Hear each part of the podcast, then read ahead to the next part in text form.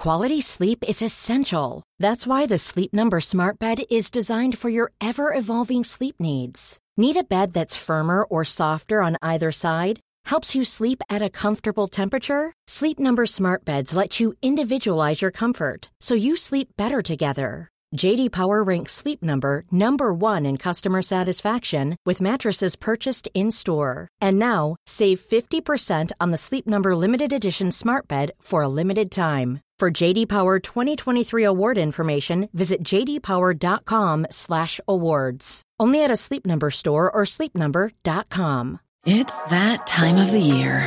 Your vacation is coming up. You can already hear the beach waves, feel the warm breeze, relax, and think about work. You really, really want it all to work out while you're away. Monday.com gives you and the team that peace of mind. When all work is on one platform and everyone's in sync, things just flow wherever you are. Tap the banner to go to Monday.com.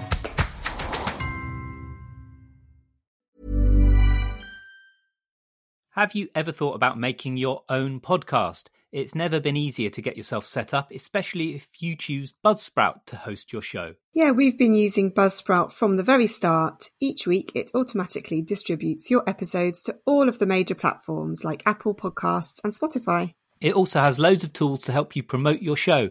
You get a customizable website, you can track your download numbers, and they even help you find a sponsor. We have a special offer code in the show notes that takes you to the Buzzsprout website. Signing up to a paid plan by following the link lets Buzzsprout know that we sent you. It gets you a $20 Amazon gift card and helps support our show. Just go to the link in the show notes to find out more. Hello and welcome to a special Halloween edition of New Scientist Weekly. I'm Rowan Hooper. Wow, I sound like something out of Buffy the Vampire Slayer. Um, yeah, I'm Rowan Hooper. I'm our podcast editor. And I'm Kat de Lange. I'm features editor at New Scientist. This week we're joined by a special cast drawn from the coffins and dungeons of New Scientist. Say hello to Beth Ackerley, Sam Wong, Layal Liverpool, and from the US, Leah Crane and Chelsea Whyte. Hi. Hello. No. Coming up on the show, we've got actual zombies. We've got a scientific explanation for the sighting of ghosts. And we visit the most terrifying and destructive monster in the universe. Uh, and we should say that everything we're going to talk about today is proper science. It's stuff that we've reported properly in the magazine, and uh, you know, we're of course we're not veering off into the paranormal for this special episode. So, with that in mind, let's turn to our first story. Now, the absolute classic Halloween monster is the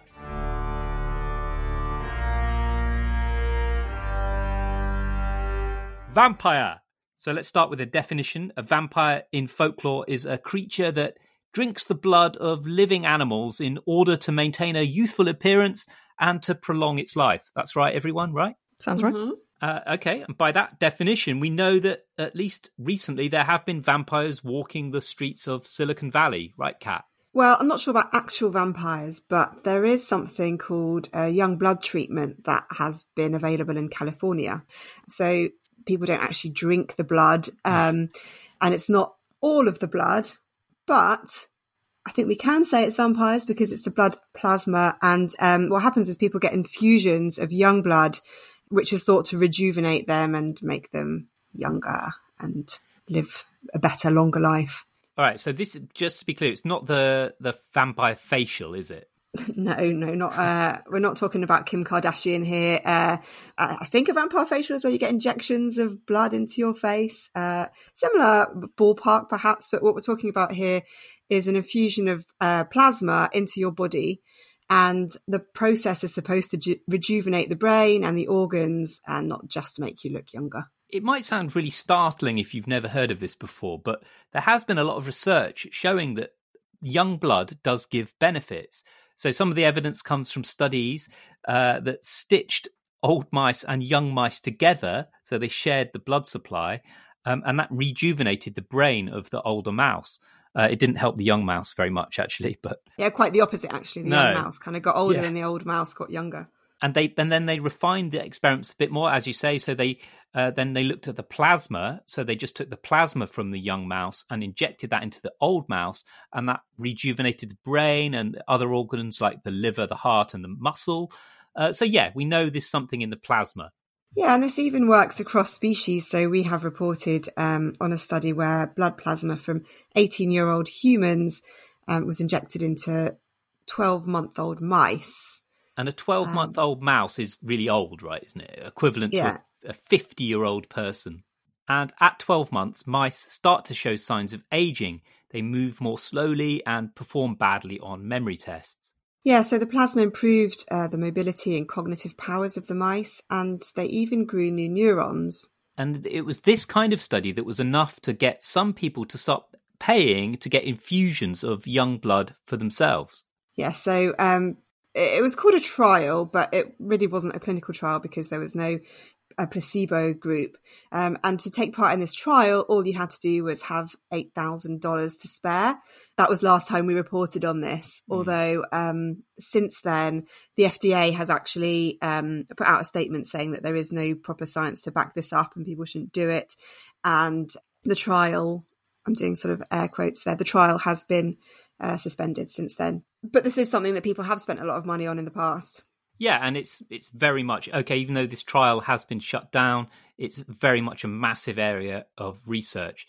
Um, yeah, I mean, the trial did provoke a lot of um, massive headlines and and kind of fear stories. And I spoke to a longevity scientist about this once, and she said uh, there was talk of body clinics where you could go and get a baby sewn onto you. Um, you know, these things aren't happening, but people are imagining them. Yeah, I do remember at the time that we ran this story, there was the t- TV series Silicon Valley, and there was this character who gets attached to a what they called a blood boy Yeah. in order to get this young boy's blood. Um, and, and you know, you, you sort of think, well, this does come from research that's kind of stitched mice together to turn them into Siamese twins. So it's not, you know, that far fetched if you think about the origins, but Yeah. you know, uh, this isn't going to happen. Um, I think one scientist pointed out that when you stitch these mice together, they're also sharing their organs, and so it's it's not just about getting uh, uh, the blood. The, the effects that they see in the mice might also come from from the organs. Yeah, because it cleans their blood and, and it processes it, and so it might not be just the something about the blood, it, and it's the it's the plasma we want, right? But what is it? what is it in the plasma? I mean, that that's the billion dollar question. So um, I, I wish I knew the answer to that. I'd be very rich and very famous and very young looking. um, some of the research suggests it's a protein called GDF11, and this is a rejuvenating protein that um, decreases in abundance as we get older.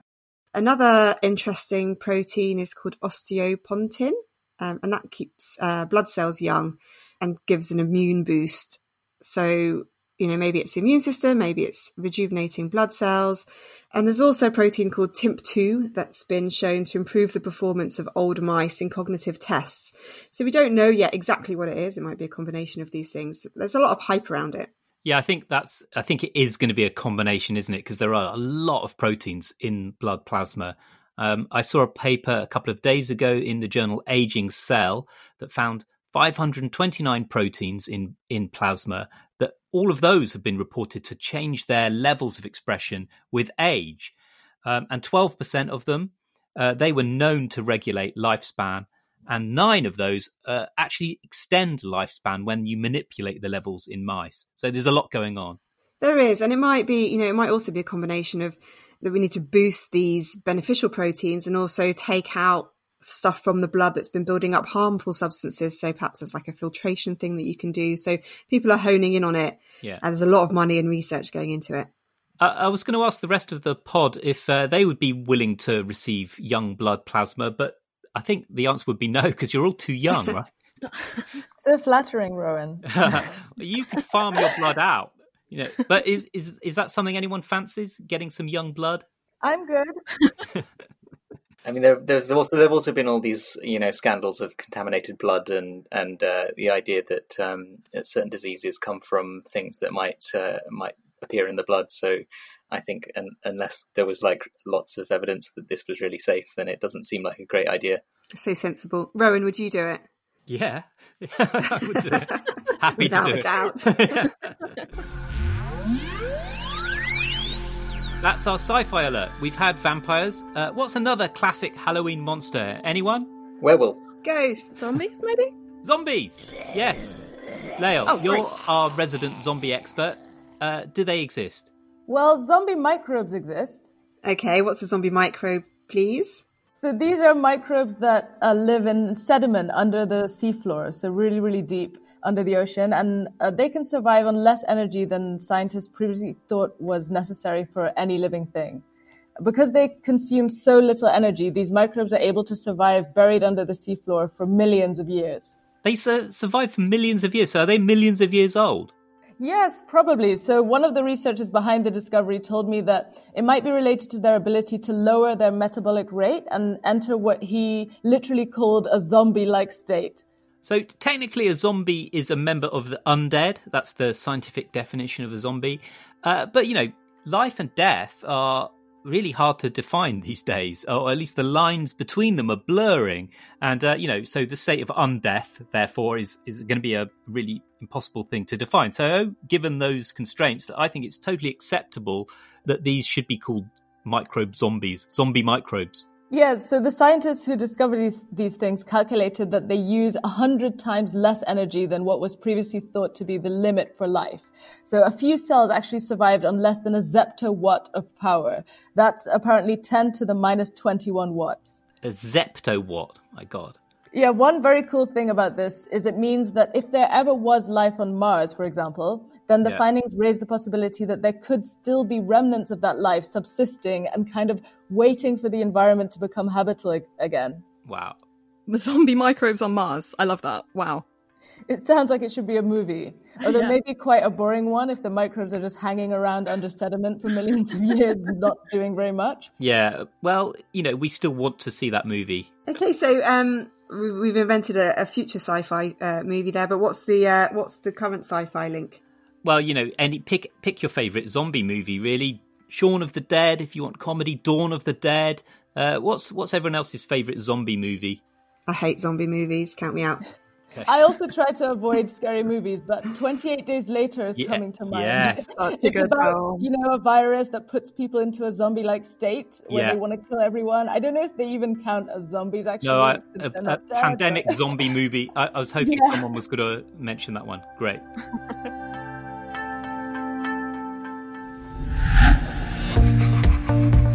Time out from the horror. This is your reminder that as a treasured listener to the podcast, you can pick up a 20% discount off a subscription to New Scientist magazine. It's also a reminder that all of the stories we're talking about today are things that we featured in the magazine. The horror is real. The horror is real. Yeah, it's all real. Uh, all you have to do is go to newscientist.com to subscribe and enter the discount code POD20 at checkout. And it's been great to see loads of people signing up using this code. As a subscriber, you get access to loads of premium content, videos, features, events, interviews, and an amazing archive of work going back years. Pod20 at checkout on newscientist.com gets you your discount and your membership of the New Scientist Global family. Now, has anyone on the pod had a near death experience? Uh, I don't. I think I actually might have had one. Um, I'm not sure if this counts, but I once um, got an electric shock and I blacked out. But I heard the scream coming from like outside of my body. Like I Got was your outside of my body. Yeah, Ugh. Wow. it was very weird. I don't, it's not near death experience, perhaps, but like an out of Out body of body experience. experience. Mm. Yeah.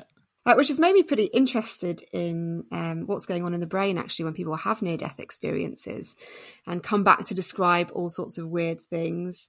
I've heard people saying that they feel like they've left their body like that or seeing visions of dead relatives. Sam, this is something that you've been looking at, right? Yeah, so this is um, when people have, um, for example, if they've been resuscitated and then they've um, uh, they've had a cardiac arrest or something. Quite often they have report these very vivid um, experiences with strange things like um, leaving their body or uh, a feeling of inner peace, and they might come away with a, a changed outlook on life and a new perspective. Um, but all of these features of, of near death experiences are also reported by people who've taken psychedelics. So some researchers think that taking psychedelic drugs might help us understand what causes these experiences. one study at um, Imperial College London where they investigated this idea using DMT, which is found in ayahuasca, the uh, plant brew that people take in the Amazon. It's a sort of uh, traditional sacrament that people have used for hundreds of years. Um, and more recently, people from the West uh, go to Brazil or Peru to have an ayahuasca ceremony. And that's often intended to help them with uh, emotional issues of some kind. And in these experiences, people frequently report feeling as though they've died and been reborn. Yeah, I know some people who've done this, but you, it's massively intense, isn't it? By all accounts, uh, do you have to go to the Amazon to do it? Because can't they? They do on little. You can go to like Holland and do it, can't you? Uh, I'm not sure what the legal status is in, in other countries. I think it's it's legal for uh, it's legal in Peru and Brazil. I think, um, and there there may be.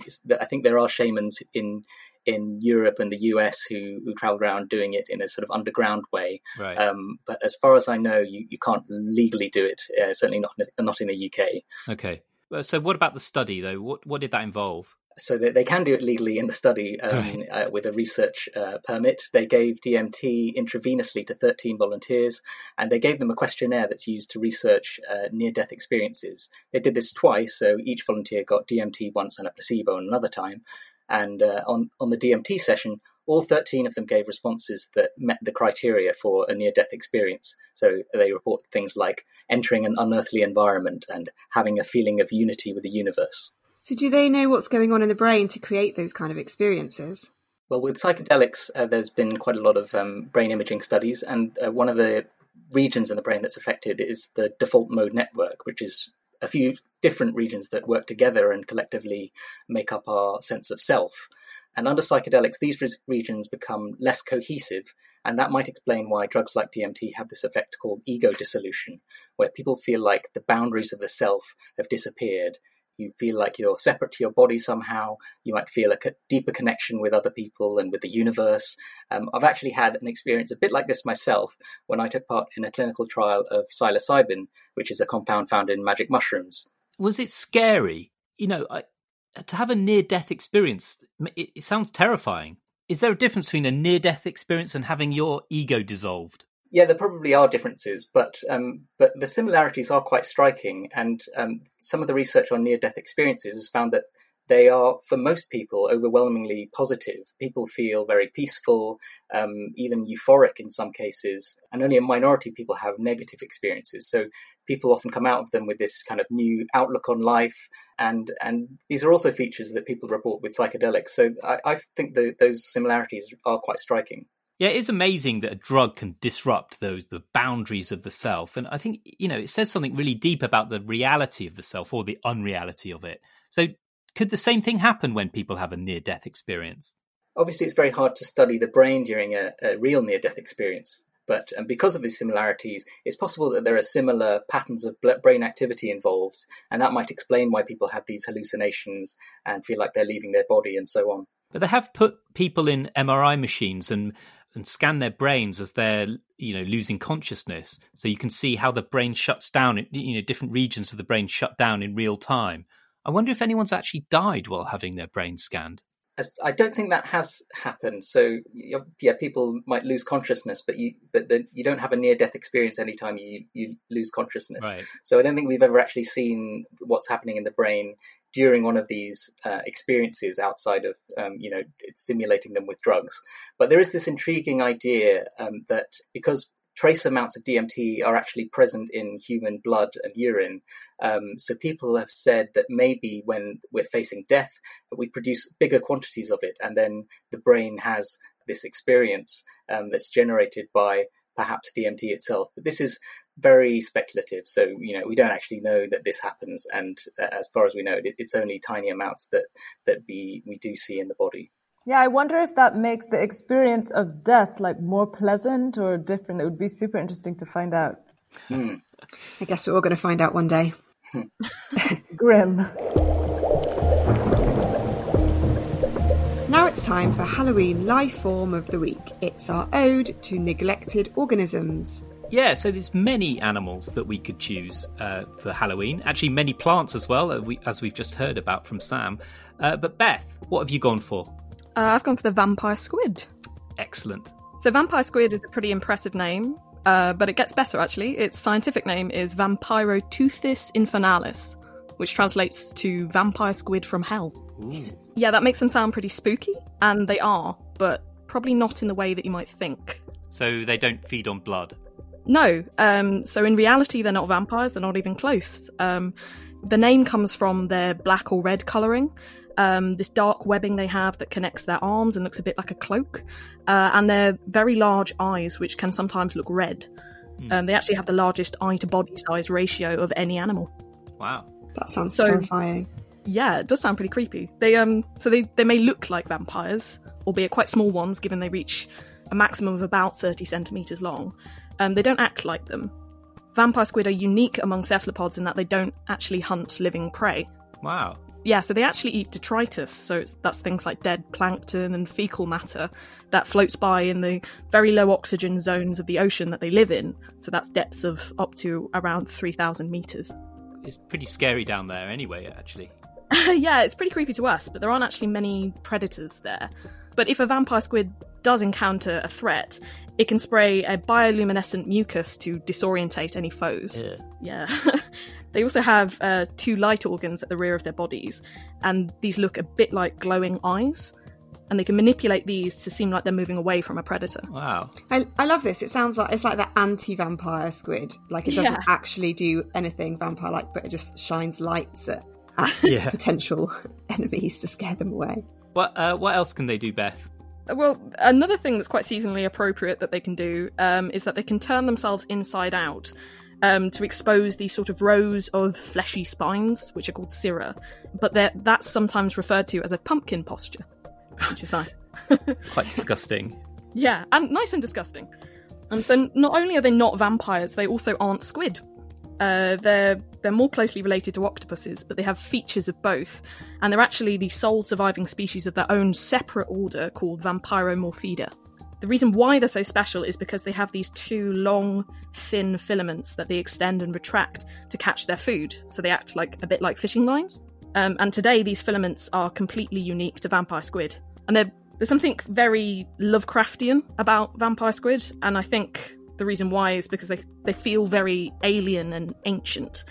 They're what are sometimes called living fossils, which are creatures that have existed relatively unchanged for many millions of years.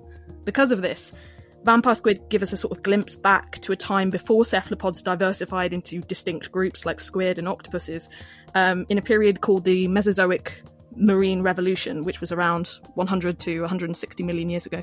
I love that. The Mesozoic Marine Revolution. Yeah, it's brilliant, isn't it?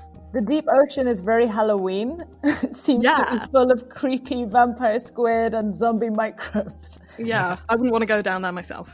Um, I just want to add a shout out to the vampire bat, which sounds an obvious thing to do, but it's a gorgeous little animal that we can all learn a lot from because they've got this altruistic habit of donating blood to their roost mates. So when they come back to the cave, uh, you know, in dawn, the, the ones that haven't managed to get a blood meal, they sit around and wait, and the ones that have fed, they come back and regurgitate blood to the other ones and to keep them from starving. And that's just a, that's a lovely sharing value Aw, for how society. charming. Yeah.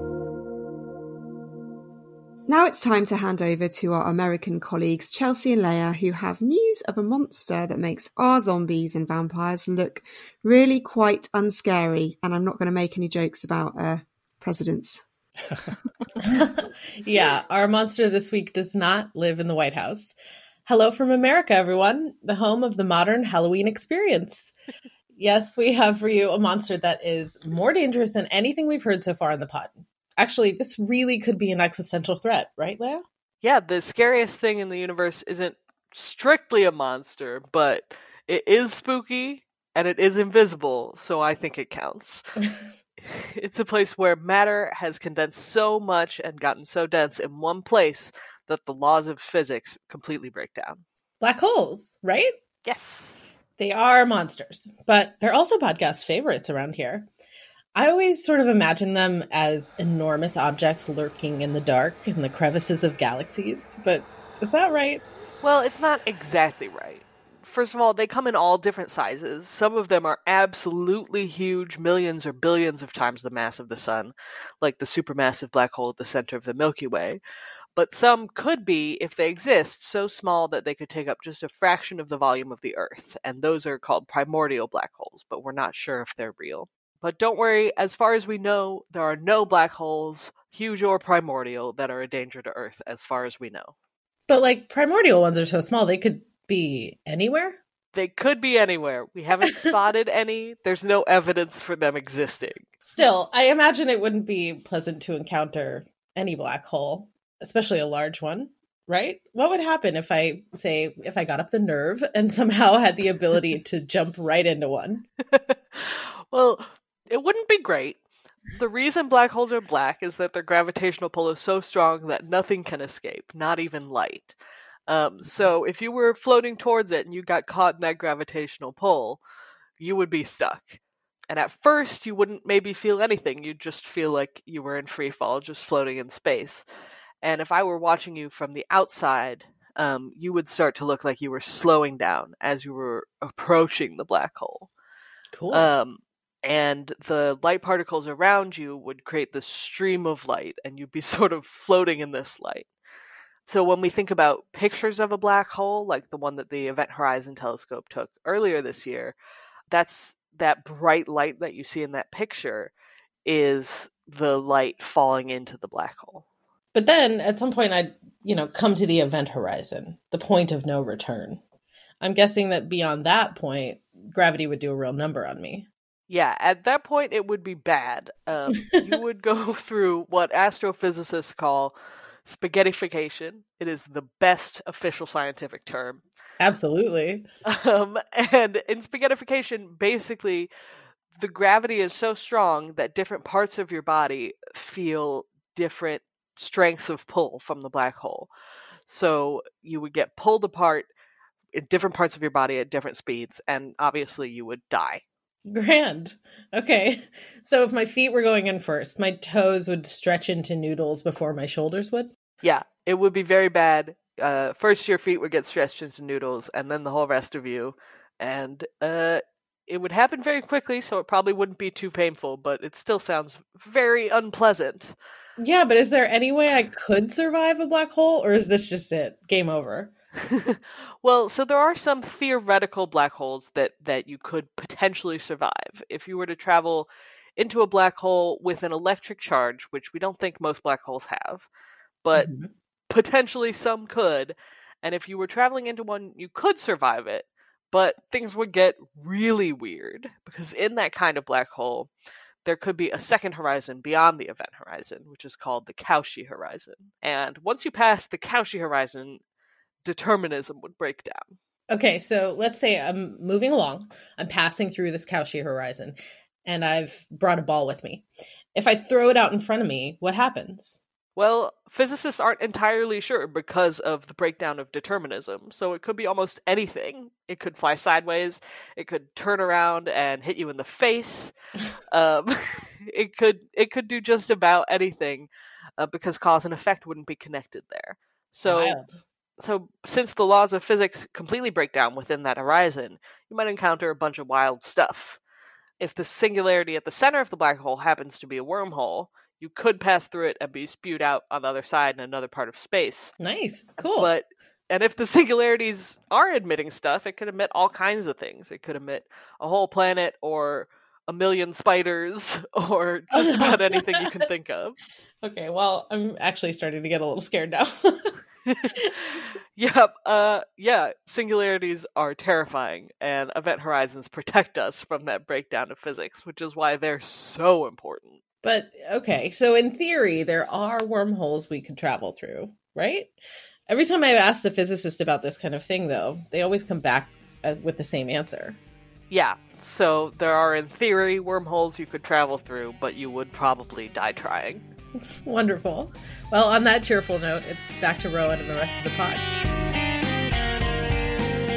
Thanks, Chelsea and Leah. That's all for this week.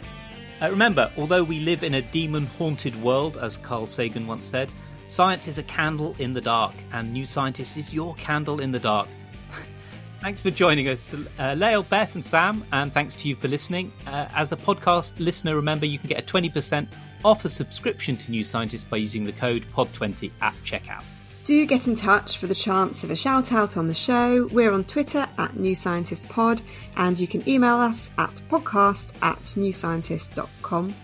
And in the meantime, do spread the word about our show. Until next time, take care and watch out for zombies, everybody. Whoa. Bye. Bye. Bye.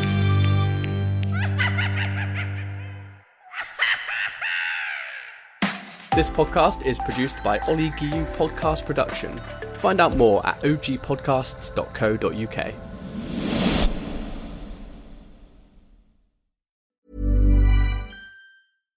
Hi, I'm Daniel, founder of Pretty Litter. Cats and cat owners deserve better than any old fashioned litter. That's why I teamed up with scientists and veterinarians to create Pretty Litter. Its innovative crystal formula has superior odor control and weighs up to 80% less than clay litter. Pretty Litter even monitors health by changing colors to help detect early signs of potential illness. It's the world's smartest kitty litter.